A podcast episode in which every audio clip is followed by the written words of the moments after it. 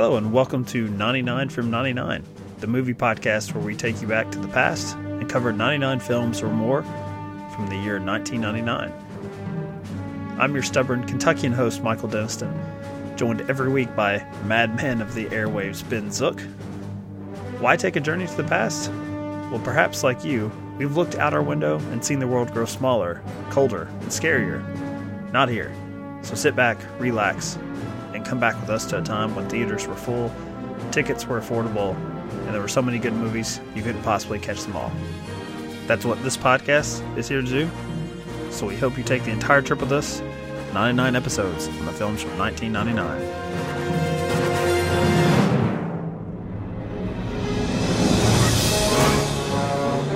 I want you to hit me as hard as you can. I'm scared to close my eyes. I see dead people. I believe you have my stapler.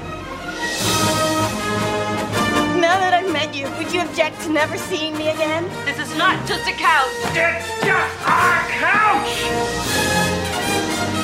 Take the red pill, and I show you how deep the rabbit hole goes.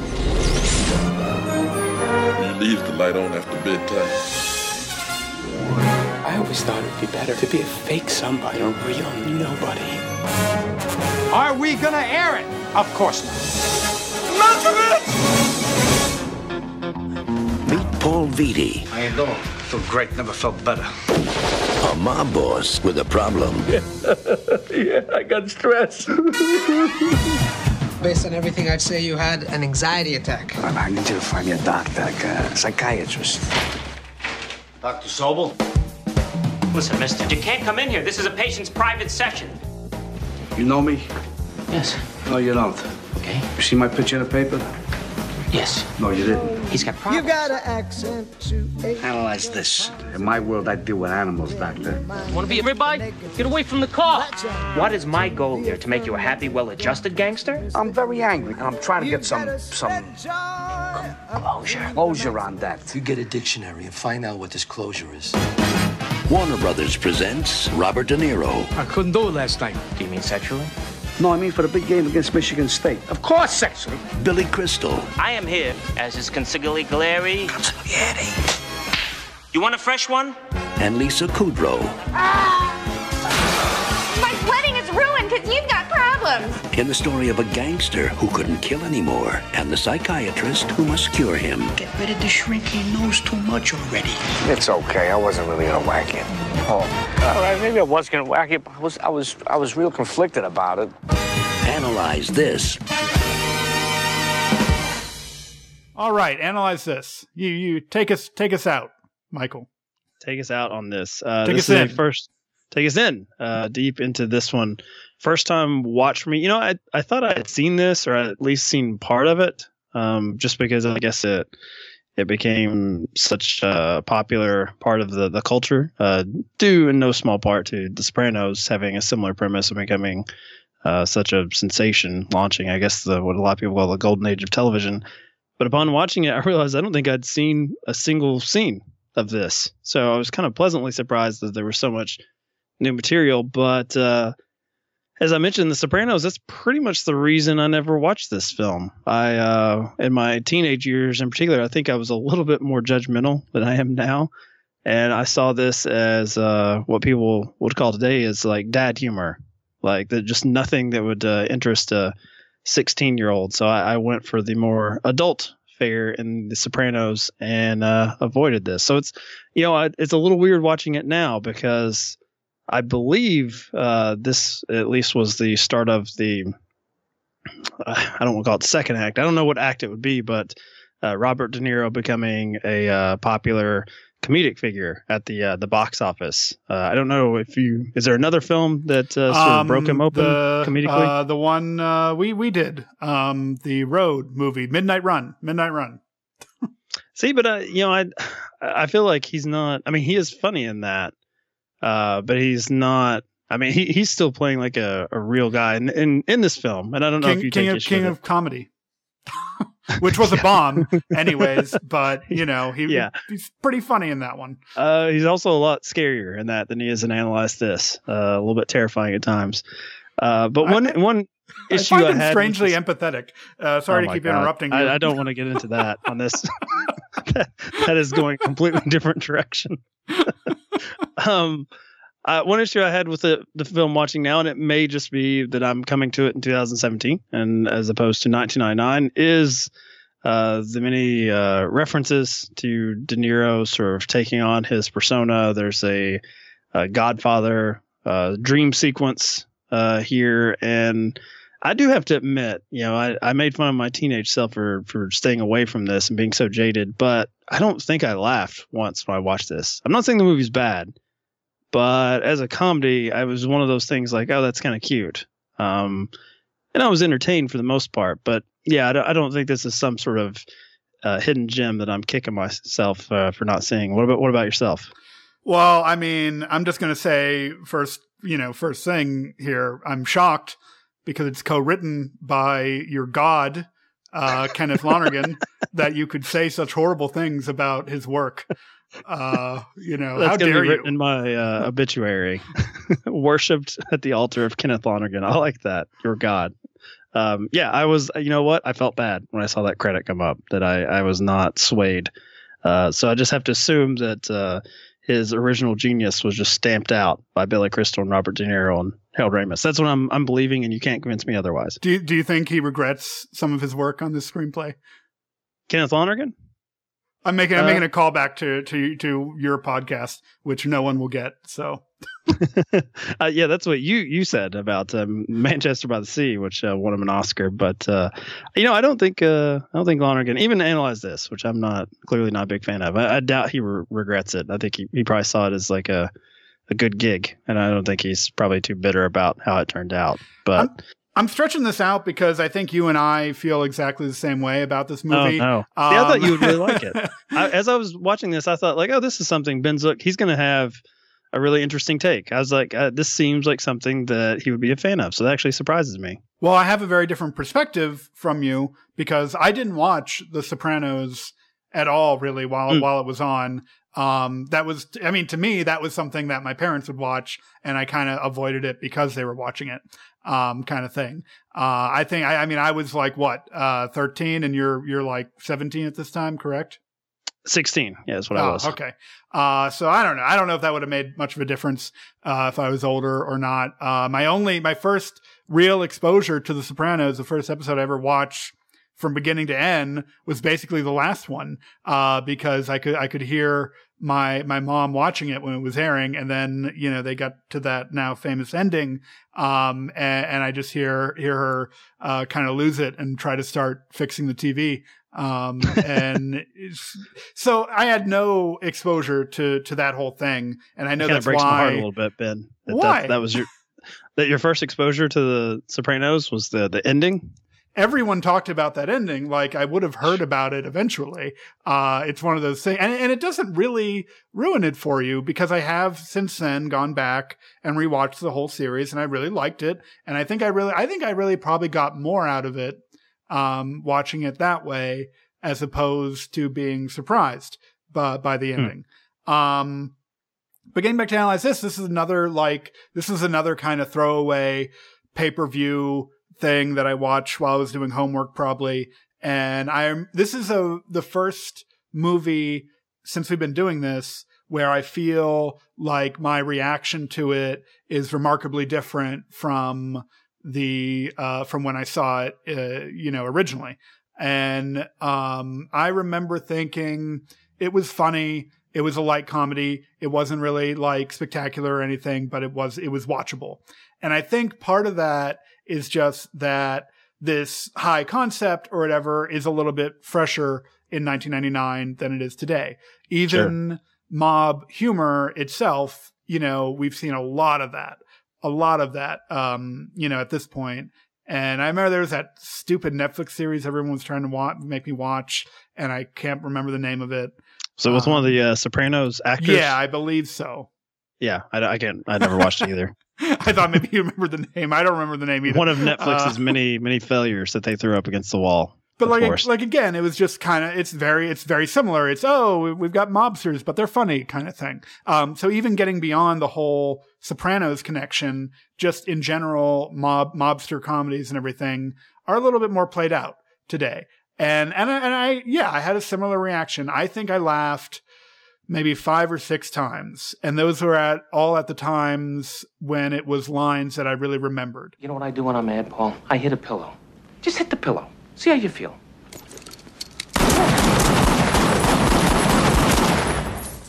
There's your fucking pillow. Feel better? Yeah, I do. Good. You know, that's still a pretty funny joke. But like outside of that, I didn't find new jokes to like about it. Uh, I think it really falls apart in the third act, even beyond just like being a watchable comedy kind of thing. Like there's some stuff that really doesn't work. I think it's it's too it's too big. And you know, a lot of time, a lot of things we've sort of lamented on this podcast up to this point uh, is even some of the successes from 1999 just would have no shot at at getting produced now. And uh, I think you make a good point that the mob humor humor has been sort of well mined at this point. Uh, I thought that if it came out today, even with De Niro, he's gone back to the well so much mm-hmm. that this would be like that uh, recent uh, Zach Braff paycheck gig he did with Morgan Freeman about the old guys robbing the bank that came out like a month ago. I don't know. It would just be something where it's like, oh, that's a movie for old people. Look at old mm. people doing funny things. Uh, and yeah, this was at the time, this was, it's too, I was shocked at watching this comedic work where I do enjoy De Niro's presence so much, even if it's something that I'm well, you know, expecting at this point him to take down his persona. Billy Crystal, not so much, but Harold Ramis, how many times they go to gunfights or fight scenes or uh, changing scenery, going to Miami, going back to New York. It, it, just feels like they're putting on too much of a production. It feels honestly like a waste of money for something where you just have De Niro and Crystal get in a room and you could probably have mm-hmm. similar comedic beats. It may even work better if you just pare it down to this this sort of odd couple scenario as opposed to uh, having time out to have someone's life threatened, which I, I just didn't get, and uh, I found found plotting really like Lisa Kudrow here, and the whole thing with the, the wedding uh, is. I mean, I know she's meant to be a buzzkill to some extent in the film, but I mean, she's a buzzkill for me uh, as the audience watching it. I just feel like it slows it down way too much. And I just want to get back to the core of the story, which is these two different guys from very different walk of life. Um, and that's all you need. And it was it was weird because I, I don't want to keep going back to Sopranos, but I feel like I laugh more probably in your average episode of The Sopranos than I did in this film, which is labeled a comedy. Uh, I don't know. It's a film that doesn't have too much interest in really showing um, Crystal's character helping De Niro become a better man because they keep they keep going back to the same joke the the you that and De Niro pointing his finger yeah. at him like I don't know they never really talk too much. You no no you you're very good you no you are very good. There's you. a lot more to it than that. You're very good you. There are underlying things. You understand that you me? No, you're right. You're right on the money. I can feel the juices rushing back to my balls as we speak. Well, that's something I never thought I'd hear another man say to me. That settles it. You are my shrink. Oh no, no, no, no! I couldn't miss the video. You're not. You're not ready for this. You, are not ready to open up. You're not a good candidate. Listen for to you. What? The fucking honesty. That's it. You don't understand. Nobody, nobody talks to me like that. You understand? You understand? Yes, I do. That's it. Let's do it. I'm ready. You don't hear the word no very often, do you? I hear it all the time, only it's more like, no, please, no, no. I don't know. I was just, for it to be so high concept, it really tries to avoid the very concept itself. It's it's very surprising me. This was, you know, such a uh, such a spring, I guess, hit. I don't, let's see what the numbers were. I think it did 100 million. Yeah, 100 million domestic, 70 million foreign. So yeah, this was a this was a hit in spring of 99. And um, I don't know. I just, this is one that uh, I have to say in 2017 uh, I think I would be glad that it probably wouldn't be as big of a hit. This is this is the first one on this podcast where I'm like, okay, 1999 got it wrong. We'll analyze this. Uh, yeah, and so yeah, like I'm saying, I'm I'm very much in agreement with you. The weird thing is that like the year after this, you have another De Niro comedy that's a surprise hit, uh, Meet the Parents, and I've watched I've rewatched that relatively recent recently, and it holds up a whole lot better. I like that one quite a bit. This. Yeah, I actually, I actually yeah. go back to that one for like a, if I just want something pleasant. Uh, now discounting the, the sequels entirely, but yeah, that first Meet the Parents, I I feel like that's the De Niro comedy. That's him taking on his persona. That's what I want to see. Um, and I think it's because it's the opposite of analyze this. They take that very very high concept as, as that everyone can experience to a certain extent as far as meeting your your in-laws and they just really really like mm. dive into yeah. it i mean that's the premise of it is that like entire weekend really and uh it escalates to a point which is is usually pretty good in comedy to have that escalation but here the the escalation to thriller sequences um i just i just did not get especially from harold ramis i'm, I'm not entirely familiar with his filmography um i mean you know Groundhog Day, Ghostbusters, uh, but I can't. I, I need National to pull up his. Lampoon's Vacation. Uh, I despise. Uh, oh those, come on! I I have multiplicity. I, multiplicity. I think I saw it as a kid, but I, you know, I don't really it's have hysterical memory. Um, I, I, hate Chevy Chase. I'll just say that. So like anything with Chevy Chase, I just I just don't want to see. Um, so yeah, I've tried tried watching the vacation stuff. Just doesn't work for me. I'm sure Chevy Chase is a horrible human being, but I mean he's very funny in a lot of those early, I don't think early so. movies. I, I cannot I stand so. his face. I cannot stand his mugging and hamming. Like he is just atrocious to me. I don't know. My wife is a huge fan of the Christmas Vacation. Like that's one she wants oh, to yeah. on. That's the, the best season. one. That's the best. And I mean, one. we had a, like a legitimate fight about it because she was like, "Shame was, on you." well, she was like laughing and enjoying herself, and I told her I, am gonna have to leave the room because I'm, I'm getting like you know I, these this I'm seeing red. Like I want to hurt something because I can't stand this dude's face.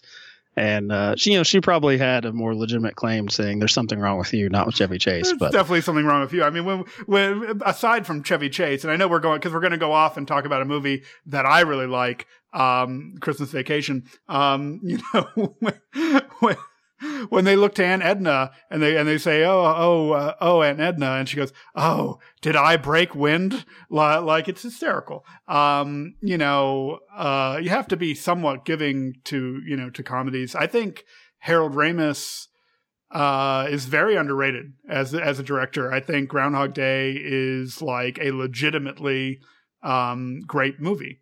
Um, and then the rest of his films are are all for the most part, ones that I really like. Uh, Multiplicity, I think is funny. Uh, Stuart Saves His Family is one that bombed, really, uh, bombed badly and kind of killed off the SNL movie thing for a little bit. Um, but it's a good movie. It's a legitimately good movie. Uh, Bedazzled is okay. Uh, and then National Lampoon's Vacation and Caddyshack, both, both very good movies. I will agree that uh, Bedazzled is okay. Okay. Uh, I yeah, I'm. Uh, I guess this is probably uh, bad for our listeners that we were in such uh, agreement on analyze this. Uh, so I'm going to ask you: Did you see the uh, the follow up? Analyze that. I don't think I ever did. I remember the the the gag with him singing um, "I'm So Pretty" from West Side Story in the trailer, and that's about it. Um, so I, I I never saw it. That's probably the only Harold Ramis movie I haven't seen.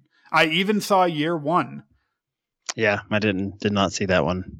Uh, I apologize to Michael Cera, but yeah, another high concept there that just mm-hmm. didn't just didn't work for me. Uh, I have a question about this film. Why are why is the film in such a rush to have every single supporting character immediately know that Billy Crystal is working with this gangster? Like, I mean, like the son, uh, the fiance, like it's like it's the first scene they have with Crystal uh, after De Niro enters the picture, it's like, oh hey, so a big gangster, huh? That's who you're working with. I, I did not. I, I felt like they were, mm, yeah, they were in a big rush, and those those are you know easy comedic beats you could hit with that that sense of discovery of of who this you know this sort of nebbish, uh, sort of overly concerned, worried guy, unhappy guy, Billy Crystal, which I did like. Uh, he's unhappy with his work, is doing something exciting and somewhat dangerous, and they just they just negate that entirely by having everyone in on the joke uh, before Crystal is able to deliver the the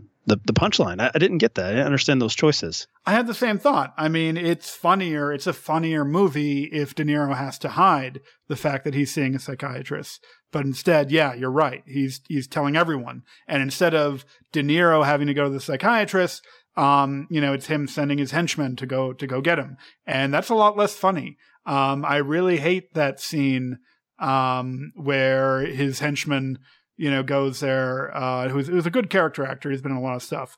Um, at, at literally at Crystal's wedding um, as they're walking down the aisle, and, and, it's not funny. It's really not funny. Like it doesn't uh, play the way you would expect it to.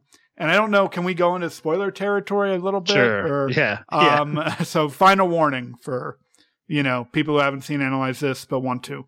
Um, yeah, the third act melts down completely for me. Um, so stupid to have Crystal pretend to be the mob boss or whatever. It doesn't make any sense. Uh, like, like it's a completely stupid, um, you know, scenario. And it's not funny. Again, it's not funny. Like, it's just Crystal, like, kind of mimicking the things he's seen from De Niro earlier.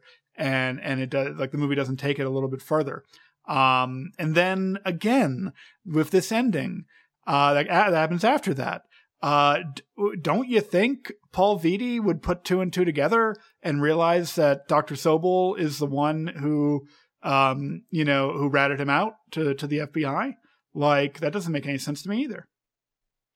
There's, there's too much from the characters in play here. I'm totally fine with Dr. Sobel being the one to put his life into a certain degree of danger uh, because they've established that he's he's bored professionally. Uh, it's not very fulfilling. I don't understand why the uh, the mobsters are so uh, willy nilly uh, with their, I guess you would call them plans, um, because they they established Chazz Palminteri as some sort of threat to De Niro early on, uh, and and he's aware of this. Uh, there's a phone call sequence where he's he's trying to sort of manage it, but you know it ends in in, in cursing and threats. And yeah, bringing Crystal in at the end. Um, I don't know. I feel like the film it it really ends when De Niro has that choice on shooting him or not, where he's you know the Crystal's character has worked with the FBI and then changed his mind. Uh, and then they're they're both you know they're both being played against one another. And after that, I, I kind of wondered what we were still doing. Uh, I agree with you on that wedding sequence. I, am just sort of actively angry at the film. Uh, not that I like the Kudrow character, but you already had one wedding where someone's thrown off a building, and okay, what's done is done. You know that there was that, that couldn't be helped. But here you just have this very stupid thing where they're getting ready to say "I do," and you can't wait yeah. two seconds. I, I just it's not funny. It's just sort of mean spirited uh, to the Kudrow character and to and to Crystal and uh, and you know it also calls into question. It's like, what is you know Doctor Sobel here? What is he protecting? Like, does he care so little for the woman he's going to spend the rest of his life with that he's he will ruin her day twice? And he's like, well, I got to go help out my mob buddies. I, I don't know. Uh, the film introduces threats uh, and then almost immediately negates those threats, and then they introduce new threats. I don't know. It's just it seems it feels like something that has been worked over too much. And I did read that De Niro and Crystal did have a pretty um, extensive hand in shaping the film. De Niro, in particular, like there were multiple scenes that were sort of reshot um, after he sort of saw them and didn't, you know, deem them not working. So I, it, it does feel like that. Watching it, I felt like there was there were too many cooks in the kitchen here, and uh, it just it is missing a voice. It's just I don't know. It, it is all over the place. You know, it's possible that people don't hold uh, multiplicity in as high a regard as, as I do. And so it is maybe, possible. maybe Ramis is coming into this as, oh, I've had two bombs um, with Stuart Saves His family and Multiplicity, and we have to kind of, you know, really make a uh, you know commercial comedy that that functions, um, you know, and, and is a hit. So maybe that's the the deal. And it's weird because yeah, it played well uh, upon initial release, but um, both you and I are having the same reaction. And I'm an easy laugh. I'm a very easy laugh. I don't think that's true. I think you're. I think you have very specific comedic taste there. Um, I'm looking at the reviews, and uh, you know, we talked on the previous episode. It's it's really hard to judge these films, almost two decades old, on Rotten Tomatoes. Uh, so I try to go to the top critics, and you know, it's it's sort of. I mean, it's about half and half, really, if you if you narrow it down to the the big guns at the time. Um, but I mean, the one thing that probably, as we said, wouldn't play as well. A lot of people are citing the fact that De Niro is so good here, and they they enjoy seeing him uh, in a comedy. But yeah, some people do do bring up that it's uh it's very sitcomish, um, and that the, the chemistry is off. And I, I don't know if it's the, the chemistry with the actors. I just think it's the the material is just is just too conflicted on what it wants to be. But um, yeah, it made me want to watch The Sopranos again. Uh, not really. I'm I'm good. Uh, I mean, I like it a lot, uh, but that's it's a big commitment. Um, but you know, this project, this podcast is a pretty big commitment. Too. well, yeah, but this is gonna at the end of it. It's I think you know it's gonna probably be worth something. We're gonna feel like we really accomplished something, maybe. Um, and you know, with uh, with this movie, it is funny because you keep bringing up the Rotten Tomato scores and everything. It is interesting how general perception, uh, you know, can change just from not having that. Like in general, I remember there were some critics that liked this, some critics that didn't, and that it was a big hit. That it was, you know, that it ended up being, you know, a a movie that people were talking about throughout most of the spring, um, which I think is fair. And you know, movies function differently. Very fair. They didn't just come into theaters and disappear three weeks later. Um, I have know. something on that. I'm glad you mentioned that I, because I had an opportunity to see this, and you know, I, I told you earlier, as a jaded, cynical teenager, I thought this is uh, a movie. Uh, even then, it was a movie for old people. Um, uh, whereas now I, I may be more. Well, I, I still skipped the Zach Braff thing, but if if De Niro and Crystal did something else, I, w- I would probably wouldn't feel that way. But I remember distinctly my uh, parents and grandparents uh, going to the movies, and of course, being 16, uh, oftentimes I'm dragged along. And I was ecstatic, love movies, and I passed. I went uh, with my younger brother to go see Go, which I believe came out mid to late April, and this is an early March release. Uh, and it was still, Yeah. it was still like the Mhm. movie to see. It was still something adults would be like, "Oh, I've, I've heard this is really good. I'm going to go see it." And uh, I, yeah, that is something that um, it just that would not happen uh, now. A high concept comedy, almost two months in, still being the number one choice uh, for for adults to go see. It was a it was a kinder, gentler America. uh, Well, you know, I've said I've heard you. I don't know if you've said it on a podcast, but I know either on on Twitter or Letterboxd. At some point, I've seen you put this thought out there that I really like, and I don't see it discussed enough. Is that there's just too many fucking movies now. Mhm. There's just too too many, just too too many options. Uh, where I do feel like you need to have. You do need something to be a part of the culture in the sense where you can you can say like okay I, I have time to breathe time to catch up on that and have co- conversations ab- about this this thing that a lot of people put a lot of work into a lot of time and i mean now it's you know if it doesn't go straight to to iTunes it's still you know barely breathes for two weeks before it's it's something on and most people didn't even see it then yeah, so I'm glad you said that because I have something to add to that. But I didn't prepare. I didn't have it up. Uh, but do you know how many, what the number of theatrically released movies was in 1999? no i do not I, it was 385 according to Box Office Mojo, which is pretty accurate, pretty accurate going back to like the to like 1980 or so. Now, if you were to go to last year, um, guess how many movies were theatrically theatrically released? You don't really have to guess. I, I we, but we needed a pause. we'll say 600 how about that You're I'll close, close, very close. 735. So there's almost twice the amount of movies being released to theaters, despite the fact that, that fewer and fewer people are, are going to, to theaters and certainly not going to see a wide variety of movies these days. People tend to focus on those 25, you know, big, uh, wide releases, uh, the Marvel movies and the animated movies and stuff. Um, so isn't that just kind of ass backwards? Like, doesn't, like this, like this isn't a functioning model to, you know, you don't keep giving people a product when, when they're not, uh, buying it. Like, like you, you change, you, you do something differently.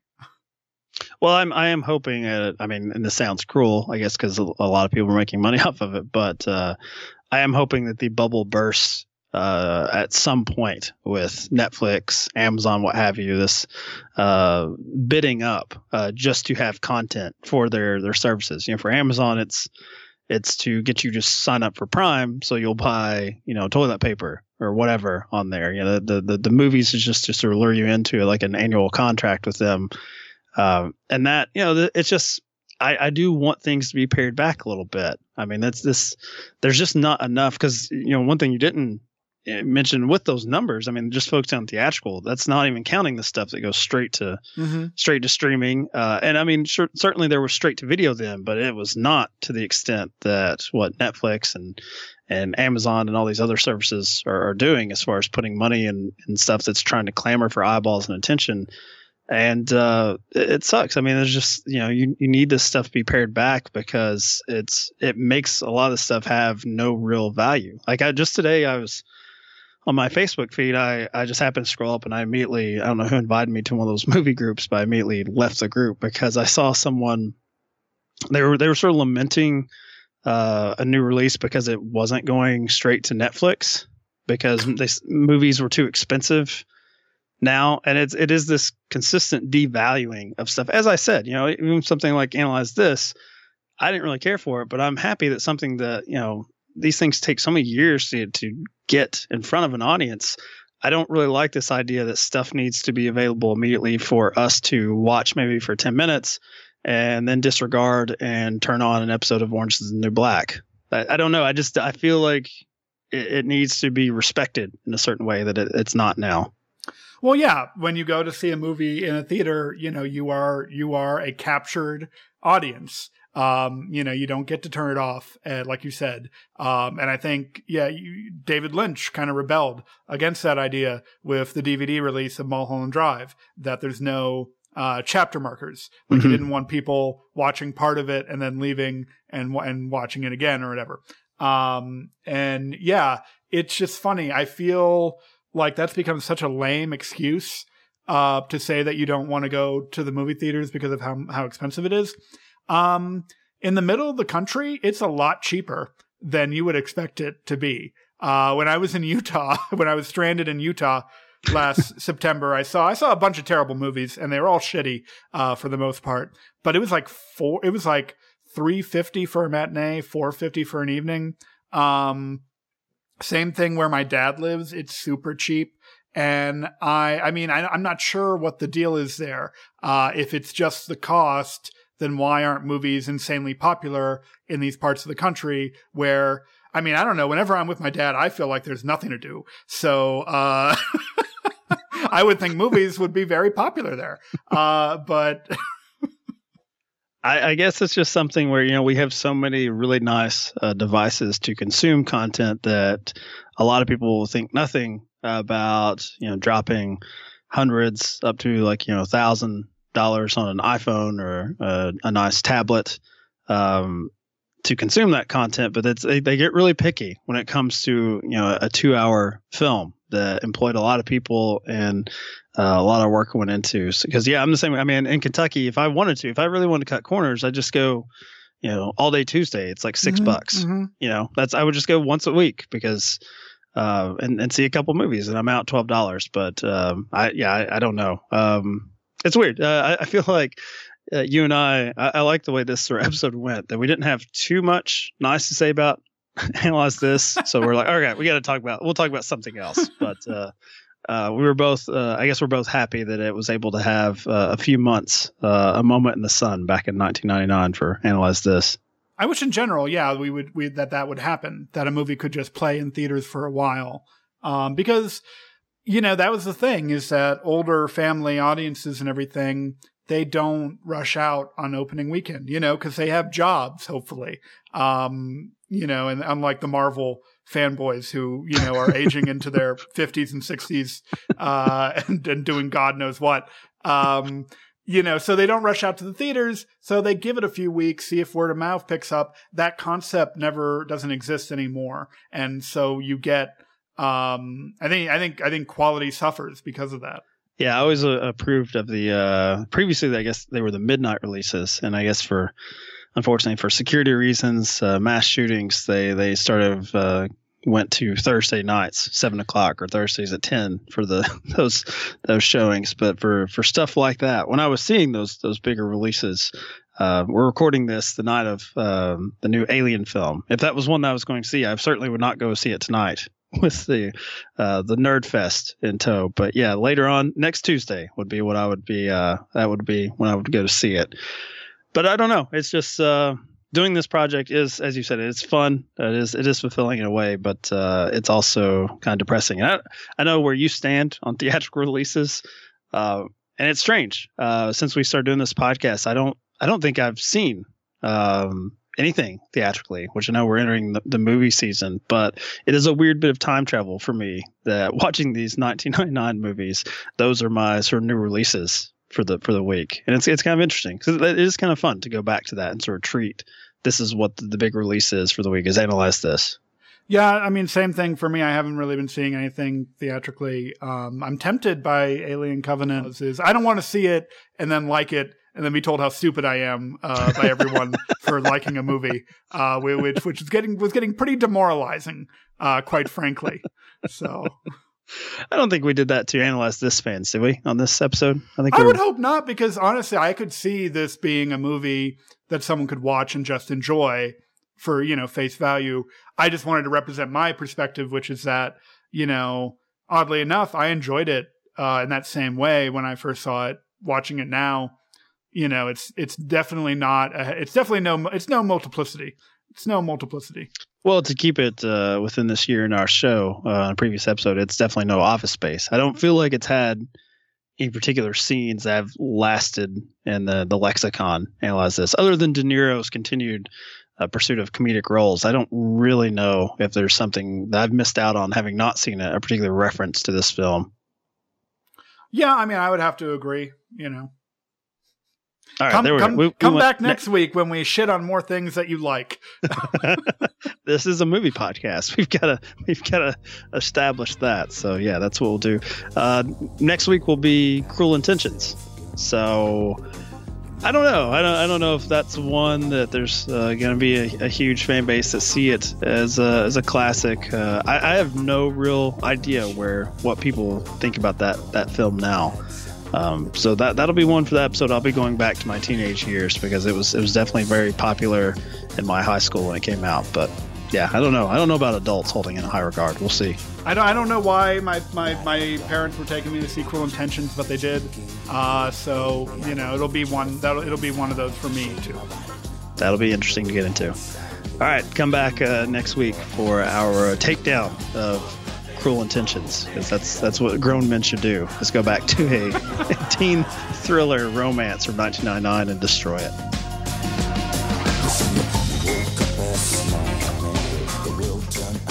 And if you'd like to continue the conversation with us feel free to do so on twitter instagram or facebook at 99 from 99